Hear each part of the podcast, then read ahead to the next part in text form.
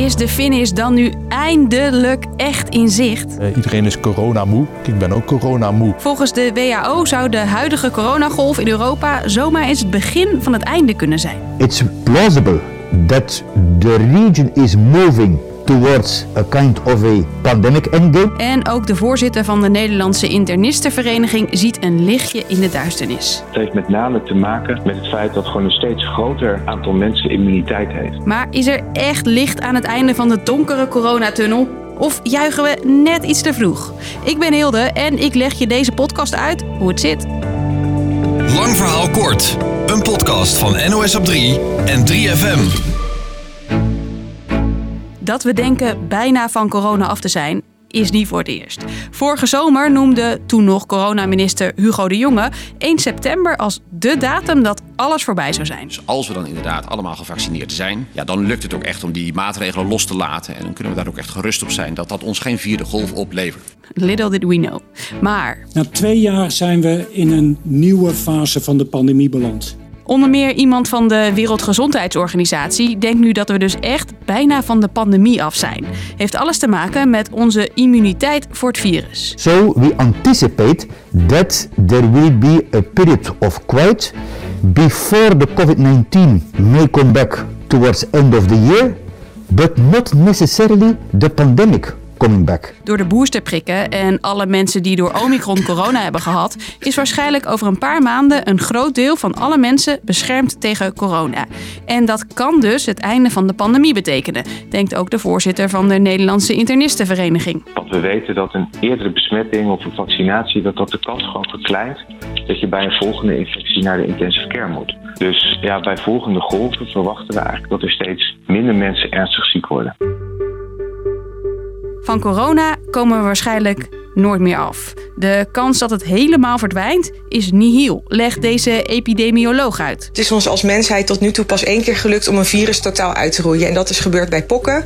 Het is heel onwaarschijnlijk dat dit bij het coronavirus gaat gebeuren. Maar waar we mogelijk wel van afkomen, de pandemie. We kunnen niet voor altijd in een lockdown zitten of strenge maatregelen hebben. En dat hoeft ook niet. Uiteindelijk verandert de coronapandemie in een corona-endemie. Betekent dat corona nog steeds rondgaat en mensen ook nog steeds besmet raken, vertelt deze immunoloog, maar in een beheersbare vorm. Ik denk ook niet dat we er helemaal af zijn in de zin dat er nooit meer iemand besmet zal worden of uh, hieraan zal overlijden. Maar wel dat je kan voorkomen dat de hele samenleving er last van heeft. We leren simpelweg leven met het virus, zoals met de waterpokken of de griep. Je hoort zorgminister Ernst Kuipers. En dat leren leven, dat moeten we ook met elkaar doen. Dat moet met het onderwijs, met de sport, met de zorg, met ondernemers. In samenwerking met elkaar, want het raakt ons allemaal. Hoe onze wereld er dan precies uitziet, dat is nog lastig te voorspellen. Ook is nog niet duidelijk wanneer corona verandert in een endemie. Dat is niet iets dat van de een op de andere dag gebeurt. Maar volgens sommige artsen ziet het er dus allemaal wel hoopvol uit. Voordat je nu juichend je podcast afsluit, wacht nog heel even, want helaas hoort bij dit verhaal ook nog een slag om de arm. Volgens R I V M-baas Jaap van Dissel is het nog te vroeg om corona een griepje te noemen. En ook mijn collega Ben Meidersma, die voor de N O S alles over corona volgt en met meerdere epidemiologen sprak, is nog wat voorzichtig. Er is volgens hem nog veel wat we niet weten. We moeten eerst nog echt deze golf doorkomen, waarvan we nog altijd niet precies weten tot hoeveel ziekenhuisopnames en hoe zo'n grote I C-belasting die gaat leiden.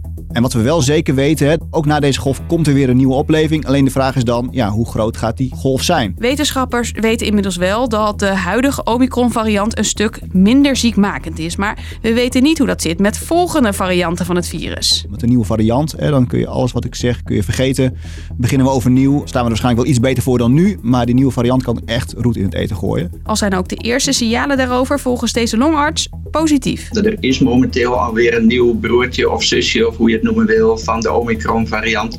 Maar ook die lijkt eigenlijk niet zo heel erg ziekmakend. Dus we hebben goede hoop dat dat allemaal factoren zijn die meehelpen aan het toch wat afvlakken van de pandemie. En belangrijk om nog even te noemen, alles wat ik tot nu toe heb gezegd gaat over corona in Nederland en Europa. En net als met Omicron kan het zijn dat er ergens anders op de wereld, waar veel minder mensen zijn gevaccineerd, een nieuwe coronavariant ontstaat die hier alles weer overhoop gooit. Dus, lang verhaal kort, voor juichen is het nog te vroeg. Maar wetenschappers en artsen zien langzaam licht aan het einde van de coronatunnel. Doordat er flink is geboosterd en veel mensen dankzij de Omicron-variant corona hebben gehad, is een groot deel van de mensen straks beschermd. En dat kan helpen om een einde aan de pandemie te maken. Betekent niet dat corona verdwijnt, maar het verandert in een endemie. Wat betekent dat minimale maatregelen straks genoeg zijn om corona onder controle te houden. Was de podcast weer voor nu? Luister je vaak via Spotify? Laat dan eens via de app weten wat je van onze podcast vindt. Mailen naar l v k punt n o s punt n l mag ook. Vinden we heel leuk. Doei!